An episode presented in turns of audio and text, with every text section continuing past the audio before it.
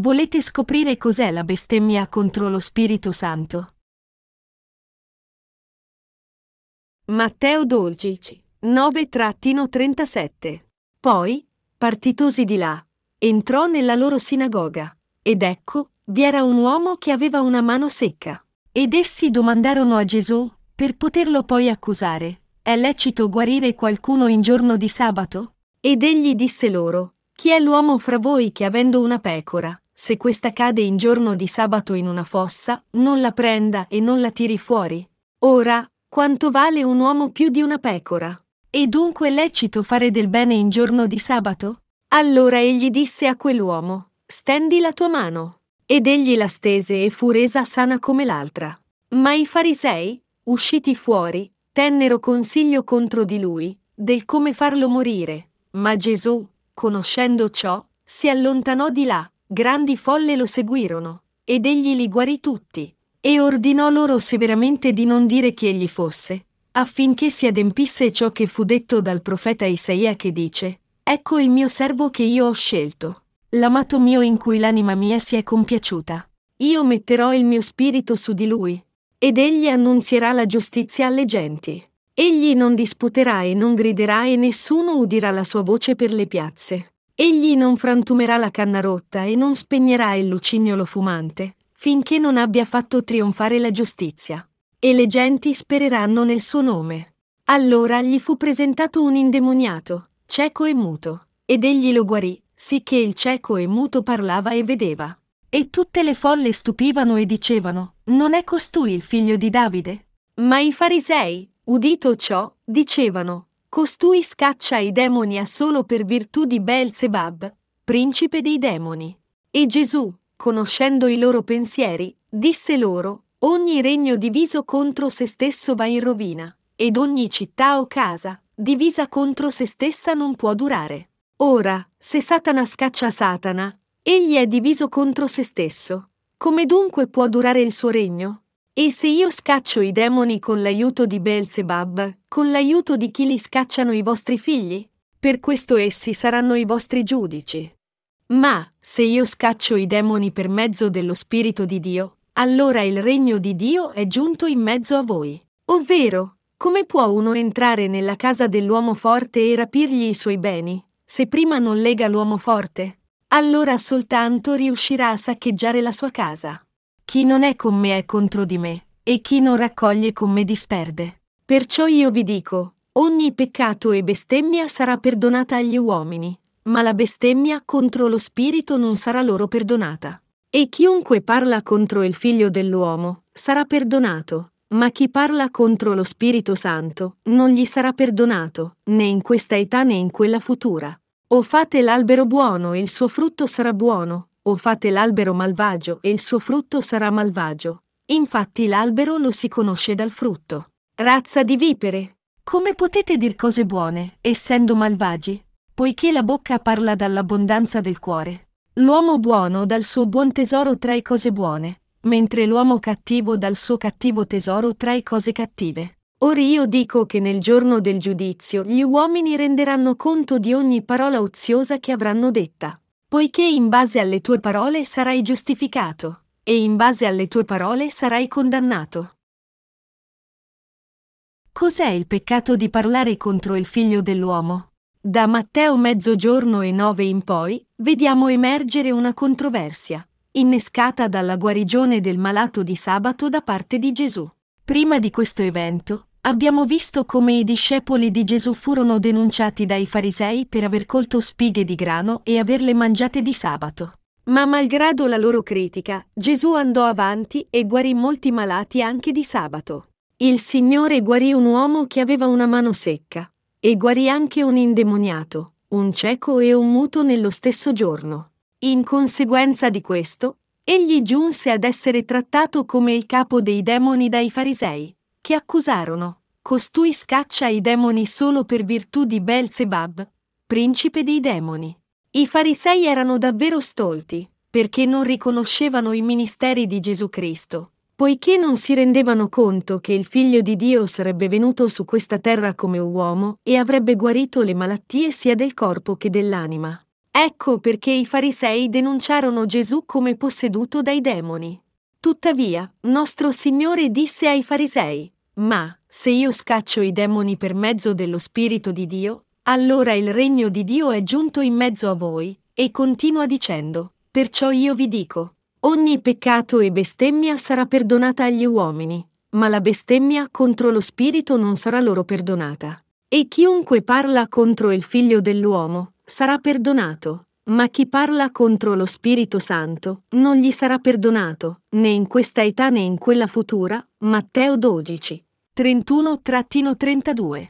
Gesù dice che tutti i peccati di ognuno in questo mondo possono essere perdonati, ma la bestemmia contro lo Spirito Santo non può essere perdonata. Il tema comune sottostante a entrambi i versetti è che se uno bestemmia lo Spirito Santo o si mette contro di lui, non può essere perdonato in questo mondo, né può essere perdonato nel mondo a venire.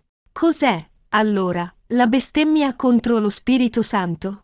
Noi dobbiamo avere una chiara comprensione di cos'è questo peccato di bestemmia contro lo Spirito, e dobbiamo assicurarci di non cadere in questo peccato. Gesù nostro Salvatore è il Figlio di Dio. Questo Gesù venne su questa terra incarnato in un uomo e ha salvato tutti i peccatori perfettamente da tutti i loro peccati e distruzione. Ma noi abbiamo la scelta di credere in Lui come nostro Salvatore o di respingerlo. È possibile per alcuni dire, io non riconosco Gesù come il figlio di Dio. Ed è anche possibile per loro non credere in Lui. Alcuni possono mettere in questione la sua nascita e denunciarlo. Inoltre, ci sono anche quelli che, poiché non credono in Gesù, non esitano a bestemmiarlo. Questi peccati costituiscono il peccato di parlare contro il figlio dell'uomo. Ma perfino tutti questi peccati possono essere perdonati se uno torna indietro dal suo stile di vita peccaminoso, giunge a riconoscere Gesù come il figlio di Dio e a credere nel Vangelo dell'acqua e dello Spirito. Cos'è, allora, la bestemmia e il parlare contro lo Spirito Santo? Lasciate che vi dia prima la risposta corretta. La bestemmia contro lo Spirito Santo è non a credere ma bestemmiare le opere di salvezza che Gesù ha adempiuto per noi, cioè rifiutare di credere che Gesù venne su questa terra incarnato in un uomo e che per salvare l'umanità dal peccato fu battezzato da Giovanni Battista e versò il suo sangue. Quelli che negano o rifiutano di credere in questa verità stanno commettendo il peccato di bestemmiare lo Spirito Santo, e pertanto non saranno mai perdonati. Noi dobbiamo allora riconoscere com'è terribile questo peccato di bestemmia contro lo Spirito.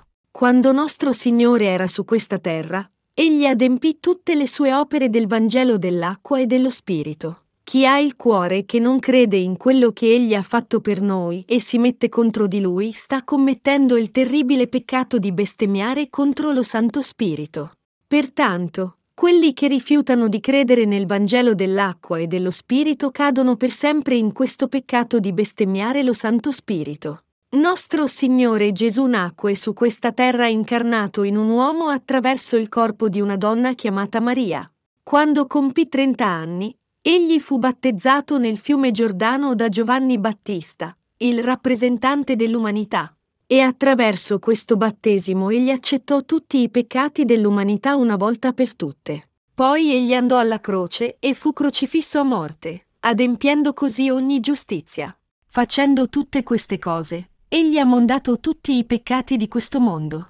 Quando stava per essere battezzato, egli disse a Giovanni, e Gesù, rispondendo, gli disse, lascia fare per ora, perché così ci conviene adempiere ogni giustizia. Allora egli lo lasciò fare. Matteo 3:15. È perché Gesù accettò davvero tutti i peccati dell'intera umanità quando egli fu battezzato da Giovanni Battista che quelli che credono possono essere mondati da tutti i loro peccati. È perché Gesù venne come il Salvatore dei peccatori che egli si caricò tutti i peccati del mondo essendo battezzato da Giovanni Battista. Pertanto, questo Gesù che fu battezzato da Giovanni Battista si accollò i peccati del mondo, fu crocifisso, e ha così adempiuto ogni giustizia di Dio una volta per tutte. Questo è il Vangelo dell'acqua e dello Spirito che Dio ci ha dato. Ho detto che non credere in questo vero Vangelo è proprio il peccato di bestemmia contro lo Spirito Santo. Il motivo per questo è che la salvezza dell'umanità dai suoi peccati da parte del Dio Uno e Trino fu ottenuta attraverso questo Vangelo dell'acqua e dello Spirito. E pertanto non credere in questo Vangelo costituisce la bestemmia contro lo Santo Spirito. Di fatto, quelli che non credono nel Vangelo dell'acqua e dello Spirito che noi stiamo predicando oggi, ma si mettono contro di esso, sono quelli che hanno commesso questa bestemmia contro lo Santo Spirito. La bestemmia contro lo Spirito Santo consiste nel peccato di non credere in quello che il Dio uno e trino ha fatto per noi. Questo peccato è relativo al tipo di fede che non crede nel Vangelo dell'acqua e dello Spirito, e dunque alle azioni più malvagie. Tale peccato è un peccato mortale che non può essere perdonato né in questo mondo né nel mondo a venire. In Gesù Cristo, Dio Padre aveva progettato la salvezza dell'umanità dai loro peccati ancor prima della fondazione del mondo, e ha fatto eseguire questo piano da Gesù.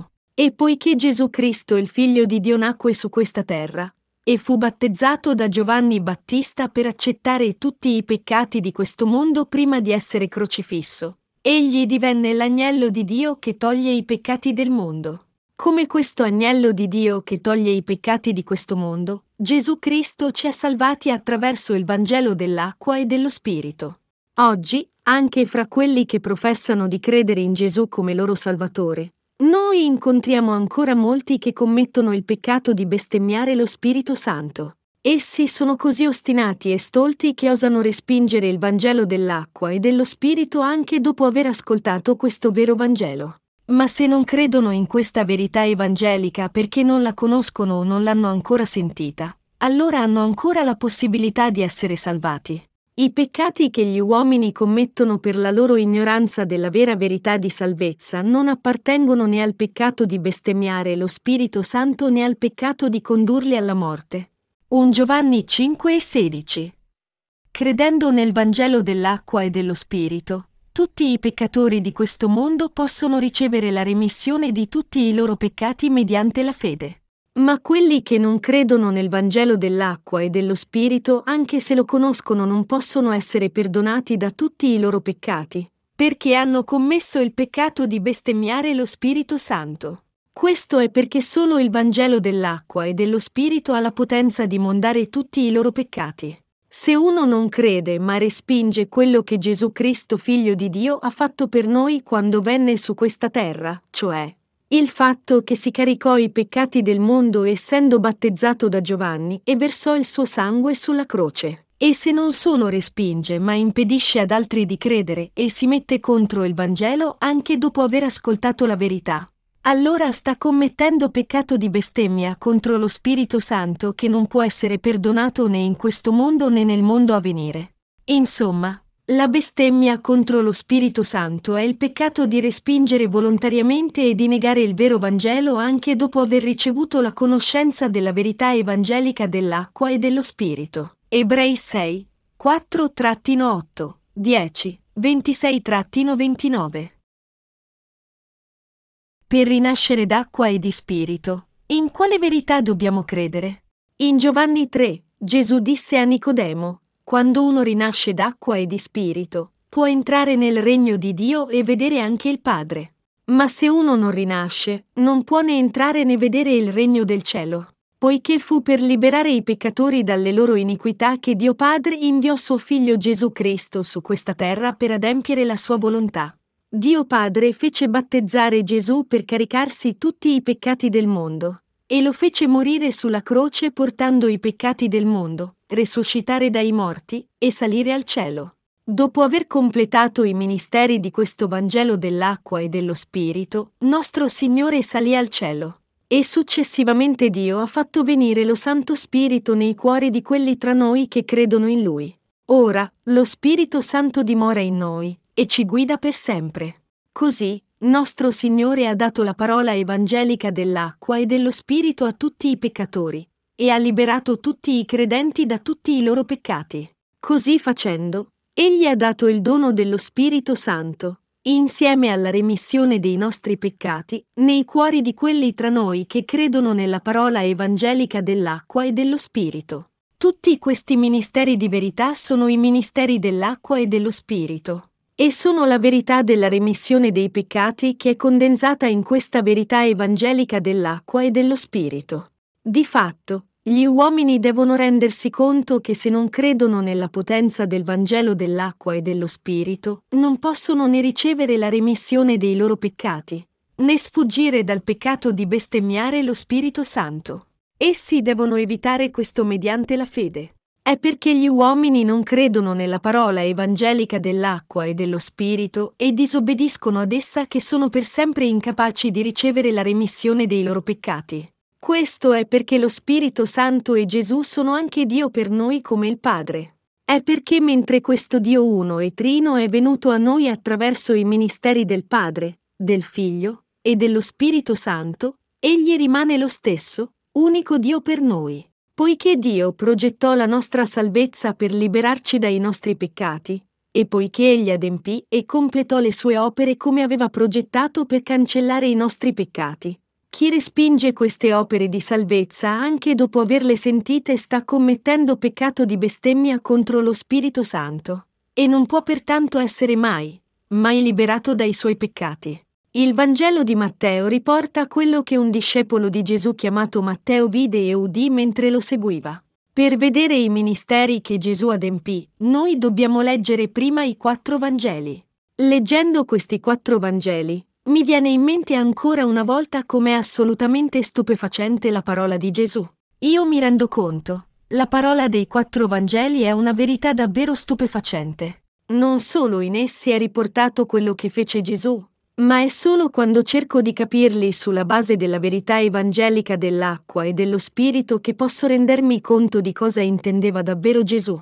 Se uno non conosce e crede nella verità evangelica dell'acqua e dello Spirito, non può mai comprendere la volontà di Dio. Gesù disse a Nicodemo che solo i rinati possono sia entrare che vedere il regno di Dio.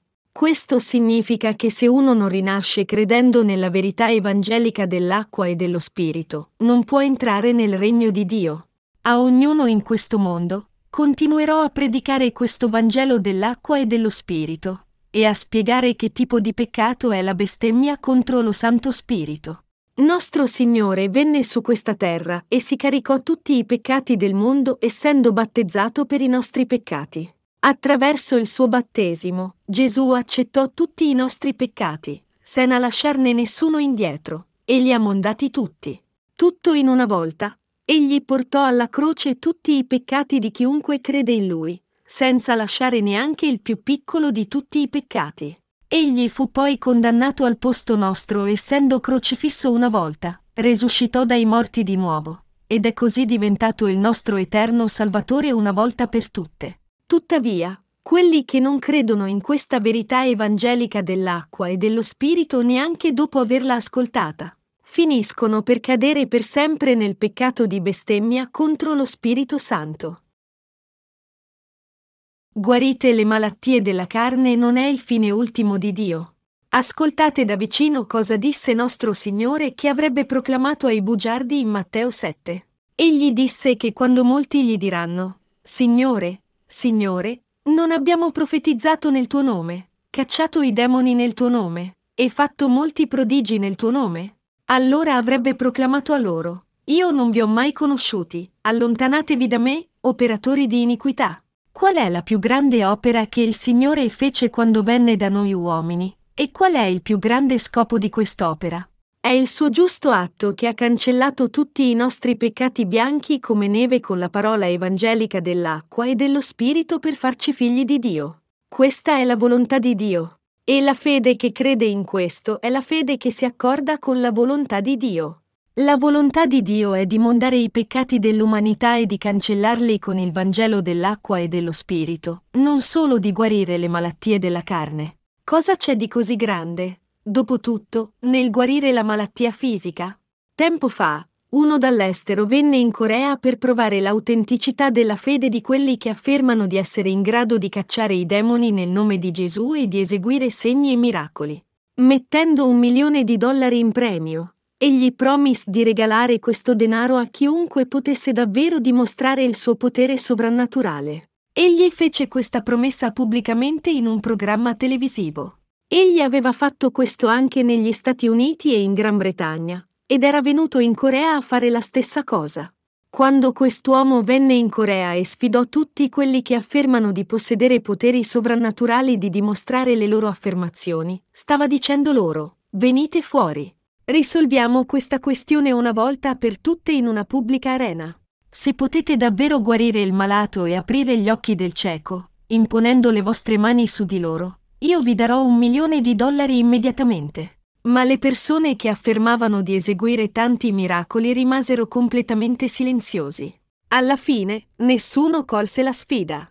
Conoscete la potenza del Vangelo dell'acqua e dello Spirito? Credete in essa? Il solo vero Vangelo di cui parlò nostro Signore è il Vangelo dell'acqua e dello Spirito. Tuttavia, tanti cristiani oggi professano di poter andare in cielo se credono in Gesù come loro Salvatore, anche se non conoscono la verità evangelica dell'acqua e dello Spirito. Tale fede è quella del Vangelo fatto da se stessi con i pensieri degli uomini. Ciò di cui parla la Bibbia è la potenza del Vangelo dell'acqua e dello Spirito. E pertanto se uno dice di aver ricevuto la remissione dei peccati nel suo cuore anche se non conosce questo Vangelo dell'acqua e dello Spirito, allora sta solo mentendo davanti a Dio. La prova di questo è il fatto che i suoi peccati rimangono ancora intatti nel suo cuore. Tali uomini, indipendentemente da come possono affermare di essere capaci di guarire le malattie della carne con la potenza di Dio, sono tutti falsi profeti. Naturalmente, Essi possono fare queste cose a loro piacimento, e le persone possono pensare che le loro opere siano opere dello Spirito Santo. Tuttavia, Dio stesso non approverà mai la loro fede, ma li chiamerà ipocriti. Poiché i loro peccati sono ancora nei loro cuori, quello che essi fanno non è opera dello Spirito Santo, ma opera di Satana. Secondo il passaggio scritturale odierno, qual è il peccato di bestemmiare lo Spirito Santo? E cosa significa mettersi contro di lui? Cose entrambe discusse nel passaggio. Se uno bestemmia lo Spirito Santo e si mette contro di lui, non può mai essere perdonato. Questo peccato imperdonabile è il seguente. Dio stesso, nostro Signore, venne su questa terra, ed essendo battezzato da Giovanni Battista nel fiume Giordano, accettò tutti i nostri peccati, tutti gli innumerevoli peccati che noi commettiamo in tutta la nostra vita media, tanti quante le stelle nel cielo, diffusi come le nebbie del mattino, e spessi come nubi oscure. Egli fu poi crocifisso, avversò il suo sangue a morte, resuscitò dai morti, e così ci ha salvati tutti.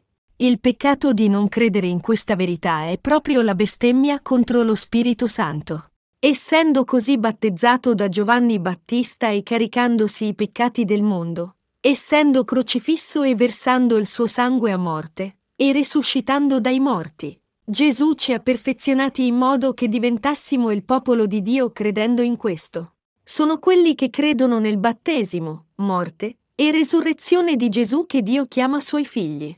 E come prova del fatto che Dio ha salvato tutti quelli che credono nel Vangelo dell'acqua e dello Spirito, Egli ha dato loro il dono dello Spirito Santo. Ma prima di dare la remissione dei peccati, nostro Signore non dà mai questo dono dello Spirito Santo nel cuore di nessuno. Quando Gesù Cristo, il Figlio di Dio, venne su questa terra e adempì i ministeri del Vangelo dell'acqua e dello Spirito, se noi non credere in quello che Egli ha fatto per noi, ma invece disubbidiamo a Lui bestemmiando le sue opere o mettendoci contro di Lui, allora saremo sempre incapaci di ricevere la remissione dei nostri peccati. Ecco perché nostro Signore disse, perché non credete, quando sono venuto su questa terra a darvi la via della giustizia? Quando Gesù fu battezzato da Giovanni Battista, egli si caricò tutti i peccati del mondo. Ed essendo crocifisso e versando il suo sangue sulla croce, egli adempì ogni giustizia di Dio. È scritto in Matteo 3,15: Lascia fare per ora, perché così ci conviene adempiere ogni giustizia. Qui, la parola perché così è autzgar in greco, che significa proprio in questo modo, il più adatto, o non c'è altro modo oltre a questo. E le parole ogni giustizia in greco sono pasandika iosune, che significa lo stato più giusto che non ha nessun difetto. Queste parole significano che Gesù prese i peccati dell'umanità su di sé irreversibilmente e nella maniera più appropriata attraverso il battesimo che ricevette da Giovanni Battista. e che Gesù ci ha dato la perfetta giustizia attraverso il suo battesimo. Egli sta dicendo, se, malgrado questo, voi non credere ma respingete questa verità evangelica dell'acqua e dello Spirito, che io ho cancellato tutti i vostri peccati. Vi ho salvati dai vostri peccati, e vi ho fatti figli di Dio, allora non potrete mai ricevere la remissione dei vostri peccati. Così non dovete mai commettere questo peccato di non credere in questa verità o di mettervi contro di essa. Il rapporto tra la legge e il nostro peccato. Noi dobbiamo considerare qui il motivo per cui Dio diede la legge a noi uomini. Perché Dio diede la legge al popolo di Israele nel Vecchio Testamento? E perché diede la parola della legge ai cristiani odierni? Egli ci diede la legge perché svolgesse il ruolo di specchio, in modo che voi ed io giungessimo a riconoscere la nostra natura peccaminosa e a conoscere i peccati che si trovano nei nostri cuori. Nostro Signore comandò a tutti noi di non uccidere, e questo significa che noi abbiamo cuori omicidi. In Marco 7, Gesù disse che dai cuori degli uomini escono pensieri malvagi, adulteri, fornicazioni, omicidi, furti, cupidigia, malvagità, falsità, lascivia, sguardo cattivo, bestemmia, orgoglio e stoltezza, e che gli esseri umani nascono con questi peccati fin dalla loro nascita. Davide, dopo essere stato rimproverato da un profeta per aver dormito con Batasheba, la moglie di Uria, confessa in Salmi 51 nel modo seguente: Ho peccato contro di te, contro te solo, e ho fatto ciò che è male agli occhi tuoi affinché tu sia riconosciuto giusto quando parli e retto quando giudichi. Ecco, io sono stato formato nell'iniquità e mia madre mi ha concepito nel peccato. Salmi 51, 4-5. Questo passaggio significa, io fui concepito nel peccato e nacqui nell'iniquità. Ma Signore, anche se sono un uomo che non può evitare di peccare per tutta la vita, se tu dici che hai cancellato tutti i miei peccati, allora io sono senza peccato. E se dici che io sono nel peccato, allora tutti i miei peccati rimangono intatti. In Romani 3:20, il Signore disse, mediante la legge infatti vi è la conoscenza del peccato. Il motivo per cui Dio ci diede la legge è in modo che noi giungessimo a conoscere i nostri peccati.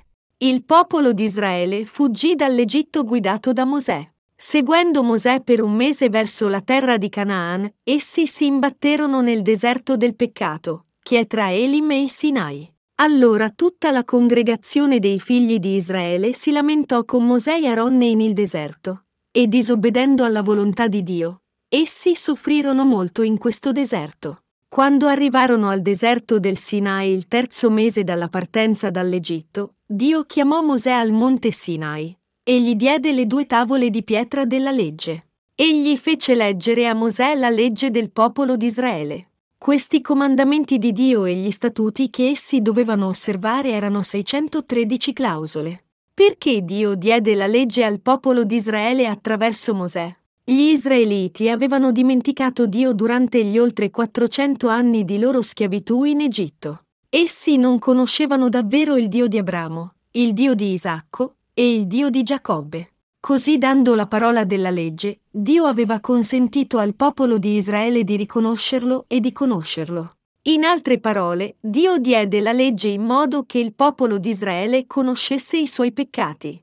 Cos'altro diede Dio subito dopo aver dato la legge? Egli diede il sistema sacrificale del tabernacolo. Quando un peccatore commetteva iniquità e riconosceva il peccato davanti alla legge, egli doveva prima portare un animale sacrificale al tabernacolo per essere mondato da quel peccato. Egli passava i suoi peccati su questa offerta di sacrificio imponendo le mani sul suo capo, tagliava la sua gola per cavarne il sangue, e poi dava questo sangue ai sacerdoti. I sacerdoti poi mettevano questo sangue sugli angoli dell'altare degli olocausti, tagliavano la carne a pezzi, mettevano la carne sul fuori sulla rete di bronzo dell'altare, e la offrivano come olocausto. Dio allora accettava questa offerta con piacere. La Bibbia dice che Dio era contento di accettare tali sacrifici solo quando essi venivano offerti secondo il sistema sacrificale che egli aveva dato. Per fare di loro il suo popolo, Dio doveva prima fare in modo che riconoscessero i loro peccati, e quando essi riconobbero i loro peccati, Dio diede loro il sistema sacrificale perché fossero mondati da tutti i loro peccati e diventassero il suo popolo. Gli agnelli sacrificali avevano preso e cancellato tutti i loro peccati quando imponevano le mani sulla testa degli agnelli ed essi venivano uccisi al posto loro. Di fatto, quando noi conosciamo la nostra peccaminosità davanti alla legge, possiamo anche ricevere la remissione dei peccati credendo nell'agnello di Dio che ha cancellato tutti i nostri peccati. Questa è la volontà dello Spirito di Dio. In quest'epoca e tempo, Dio ci ha dato la parola evangelica dell'acqua e dello Spirito. Il cristianesimo deve ora ritornare alla fede che crede nel Vangelo dell'acqua e dello Spirito dato da nostro Signore. Chi respinge o nega Gesù Cristo senza averlo conosciuto attraverso il vero Vangelo può essere perdonato prima o poi. Ma quelli che non credono nel Vangelo dell'acqua e dello Spirito, ma si mettono contro di esso, anche se sanno chi è Gesù, e come egli è diventato il nostro Salvatore caricandosi i peccati dell'umanità attraverso il suo battesimo e versando il suo sangue, stanno tutti commettendo il peccato di bestemmia contro lo Santo Spirito. Pertanto, chiunque professa di credere in Gesù deve credere nel Vangelo dell'acqua e dello Spirito. Respingere questo Vangelo significa morire. Nostro Signore venne su questa terra, si caricò i nostri peccati attraverso il suo battesimo, portò la condanna per i nostri peccati, e ha così cancellato i nostri peccati bianchi come neve, e ci ha trasformati nel popolo di Dio. Ora, tutti quelli che respingono il Vangelo dell'acqua e dello Spirito anche dopo averlo ascoltato si stanno mettendo contro Dio. Noi dobbiamo renderci conto qui che tutte queste persone non potranno mai ricevere la remissione dei loro peccati. Se noi non dovessimo seguire il Vangelo dell'acqua e dello Spirito, ma seguire miracoli e segni, allora questo in sé sarebbe disubbidienza alla volontà di Dio. Dio consentirebbe tali segni e miracoli quando noi ne avessimo bisogno. Ma essi non sono tutti i ministeri dello Spirito Santo. Molti cristiani pensano erroneamente di potersi sentire convinti della permanenza dello Spirito Santo sperimentando fenomeni straordinari nei loro corpi, per esempio, avere febbre improvvisa o vibrazioni nei loro corpi. Tuttavia, lo Spirito Santo non funziona così. Questi fenomeni clamorosi, che non hanno niente a che fare con la remissione dei peccati, sono sicuramente opera di Satana. Lo Spirito Santo opera sommessamente secondo la parola nei cuori dei credenti nel Vangelo dell'acqua e dello Spirito. Miei cari compagni di fede, in quest'epoca e tempo, con la potenza evangelica dell'acqua e dello Spirito, noi stiamo guarendo tutti i cuori dalla malattia del peccato. Molto tempo fa, i nostri fratelli visitarono un ospedale per testimoniare il Vangelo. Al terzo piano, dove era situato il reparto generale, si imbatterono in una donna che piangeva in una camera. Quando essi salutarono i pazienti nella camera, tutti dissero loro di predicare la parola di Dio alla donna che piangeva. Così i nostri fratelli chiesero a questa paziente, perché piangi tanto? Il tuo cuore è ferito? La donna si mise di nuovo a piangere. Così, i nostri fratelli capirono che ella aveva un serio problema spirituale, cioè una situazione di possessione diabolica. Essi pregarono in silenzio per la paziente. Caro Signore, tocca il cuore di questa sorella, accarezzalo e guariscilo. Cancella le sue lacrime e porta la pace nel suo cuore. Quando lei si calmò, i fratelli le chiesero perché piangeva tanto. Lei allora disse loro, piangevo tanto a casa che sono stata ricoverata per un trattamento psichiatrico. Anche dopo essere stata ricoverata, continuai a piangere per diversi giorni, e allora il mio dottore mi disse, Per favore non piangere tanto. Così io gli dissi, se solo mi mandassi al reparto generale, invece di mettermi in questo reparto psichiatrico, smetterei di piangere. È così che sono arrivata qua. I nostri fratelli le parlarono del peccato, delle vanità delle nostre vite, della salvezza misericordiosa di Dio e della vita eterna che Dio ci concede. Dopo aver pregato nuovamente per lei, Essi le diedero un libro di sermoni che contiene il Vangelo dell'acqua e dello Spirito e lasciarono la stanza.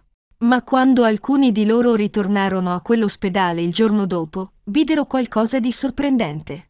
La donna disse loro che anche se non riusciva a capire cosa diceva il libro nella sua interezza, una volta che aveva iniziato a leggerlo, la sua mente cominciò a chiarirsi. Lei disse, quando leggo gli altri libri, mi viene un brutto mal di testa. Ma quando ho letto questo libro, mi sono sentita felice e la mia mente è stata sollevata per tutto il giorno. I nostri fratelli le spiegarono la potenza del Vangelo dell'acqua e dello Spirito di nuovo. Ella giunse a ricevere la remissione di tutti i suoi peccati ascoltando e credendo nel Vangelo dell'acqua e dello Spirito. Dopo pochi mesi di nutrimento spirituale, lei testimoniò quanto era felice di essere fuori dall'ospedale, come la sua malattia mentale era completamente guarita, e come era ora guarita dalla sua malattia che le aveva portato tanta confusione e la faceva piangere tutta la notte. Miei cari compagni di fede, nel Vangelo dell'acqua e dello Spirito c'è il potere di cancellare i peccati degli uomini. Ogni volta che le vostre menti sono a disagio, anche voi dovete cercare di ascoltare i sermoni registrati su nastro che predicano il Vangelo dell'acqua e dello Spirito, o leggere i libri che contengono questo Vangelo. Le vostre menti allora si calmeranno. Mentre voi riflettete su come il Signore si caricò i nostri peccati e su come li mondò tutti quando venne su questa terra, le vostre menti recupereranno tranquillità e la pace ritornerà nei vostri cuori. La Bibbia dice che lo Spirito Santo viene in dono nei cuori di quelli che hanno ricevuto la remissione dei loro peccati.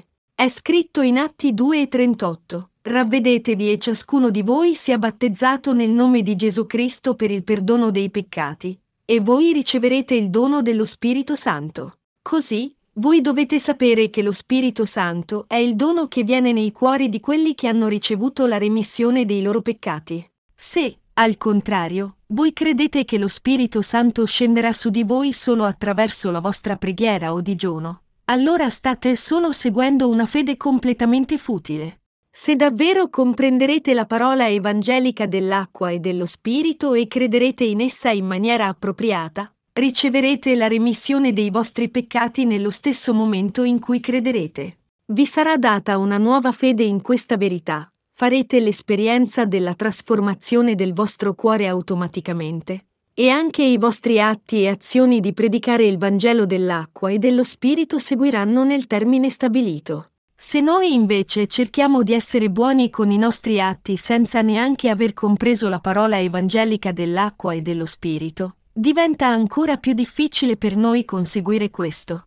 Voi potete pensare che sia in qualche modo buono per voi frequentare la Chiesa e dare quante offerte è possibile, anche se questo fa sì che andiate in debito. Ma questo non può portare nessun beneficio di alcun genere alle vostre anime, perché non è questa la vera fede. Quelli che non conoscono la parola evangelica dell'acqua e dello Spirito hanno il peccato nei loro cuori. Essi non hanno idea di come risolvere il problema dei loro peccati. Così essi piangono davanti a Dio, fanno preghiere di pentimento, digiunano, praticano atti di penitenza o cercano di compiere buone azioni per conto loro. Pastori ingannevoli, fraudolenti dicono loro che devono pregare Dio per i loro peccati, ed essi continuano a insistere di avere fede cieca nel suo perdono incondizionato. Ma francamente, tutte queste cose sono per compensare il senso di colpa nei loro cuori. Ma senza spiegare la parola evangelica dell'acqua e dello spirito, come si potrebbe essere liberati da peccati? I veri pastori predicano sempre il Vangelo dell'acqua e dello Spirito in modo che la loro comunità possa avere una forte fede nella verità evangelica. Una volta che essi giungono a credere nel vero Vangelo, ogni questione spirituale si risolve da sé, e allora i credenti giungono a servire Dio e lo ringraziano. Miei fratelli cristiani, sapete cosa c'è davvero dietro il parlare in false lingue? I falsi profeti addestrano quelli che non parlano in lingue, come se uno potesse in qualche modo apprendere a parlare in lingue. Essi insegnano ai loro seguaci come muovere la lingua, insistendo perché provino di tanto in tanto a pronunciare Alleluia. Una volta che gli uomini continuano a fare questo, le loro lingue alla fine si legano, ed essi non riescono più a pronunciare in maniera appropriata. Sulla base di tali errori di pronuncia, i falsi pastori allora affermano che i loro tirocinanti hanno ora ricevuto il dono di parlare in lingue. Ma questo non è niente più che una bugia. Chiunque avesse imitato la preghiera in lingue sa molto bene che era tutta una bugia, e che non era il risultato dello Spirito Santo all'opera. Egli sa che non era che un prodotto artificiale del proprio autoinganno, dove in realtà egli fingeva solo di parlare in lingue. È opera dello Spirito Santo? Quando lo Spirito Santo è, per definizione, santo, come potrebbe venire in un cuore peccaminoso? Quando nostro Signore venne su questa terra, non riuscì a cancellare tutti i nostri peccati essendo battezzato e versando il suo sangue. Egli cancellò davvero tutti i nostri peccati, eppure molti, anche se hanno la parola della Bibbia proprio di fronte a loro, non conoscono la verità evangelica dell'acqua e dello Spirito, né credono in essa, questo è perché essi sono ancora persi nei loro peccati. Molti cristiani fanno cose davvero bizzarre e ingannano gli altri e se stessi, ma voi dovete conoscere la parola chiaramente, essere liberati da tali bugiardi, e credere nel Vangelo dell'acqua e dello Spirito.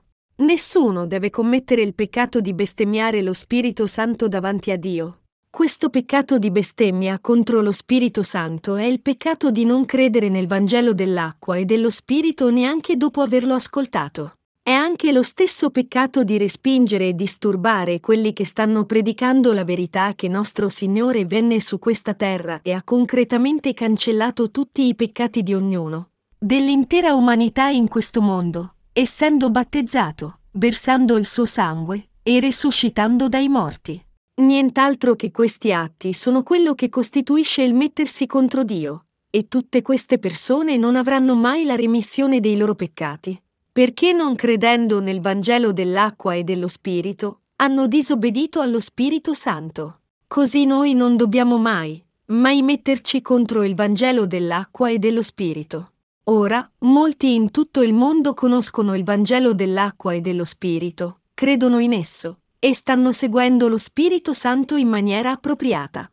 Molti di loro sono giunti a unirsi a noi come collaboratori volontari per questo meraviglioso Vangelo. Essi sono del tutto consapevoli di come sono stati ingannati dai bugiardi e sono decisi a non essere mai più ingannati. Ma per molti di loro, la Chiesa di Dio non si può trovare nei dintorni delle loro residenze e di conseguenza essi non sanno cosa fare.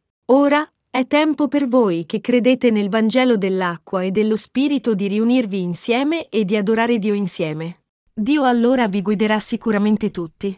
Siate di buon umore. Noi ti forniremo il pane della vita in maniera incessante. Ecco perché io ho iniziato a scrivere questa serie di crescita spirituale recentemente. Prima di tutto, vorrei spiegare a tutti voi in tutto il mondo cosa esattamente ogni capitolo del Vangelo di Matteo dice a noi. Io continuerò questo compito prezioso scrivendo libri di sermoni su ogni libro della Bibbia. E voglio che i nostri libri che contengono il Vangelo dell'acqua e dello Spirito siano tradotti in tutte le lingue del mondo, per condividerli con tutto il mondo e nutrire tutti i credenti. Questa non è una cosa che posso fare da solo, ma è una cosa che noi dobbiamo fare tutti insieme ai nostri partner. A quelli che ancora non conoscono il Vangelo dell'acqua e dello Spirito, noi dobbiamo essere come le sentinelle che soffiano il corno. Cosa pensate che fecero le vere sentinelle davanti a Dio? Il profeta Isaia disse, Negli ultimi giorni avverrà che il monte della casa dell'Eterno sarà stabilito in cima ai monti e si ergerà al di sopra dei colli, e ad esso affluiranno tutte le nazioni. Isaia 2 e 2. Avverrà che molti verranno a conoscere il Vangelo dell'acqua e dello Spirito, si renderanno conto che questo Vangelo è la pura verità. Essi ritorneranno a Dio, salteranno come caprioli per il ringraziamento, predicheranno il Vangelo dell'acqua e dello Spirito con la loro bocca per la gioia, serviranno il Signore con felicità e lo loderanno per la loro gratitudine traboccante. Se il Signore dice che questo è ciò che avverrà negli ultimi giorni, allora questo si avvererà senza alcun dubbio. E Dio sta ora operando attraverso noi per far accedere queste cose. Il Signore disse, conoscerete la verità, e la verità vi renderà liberi.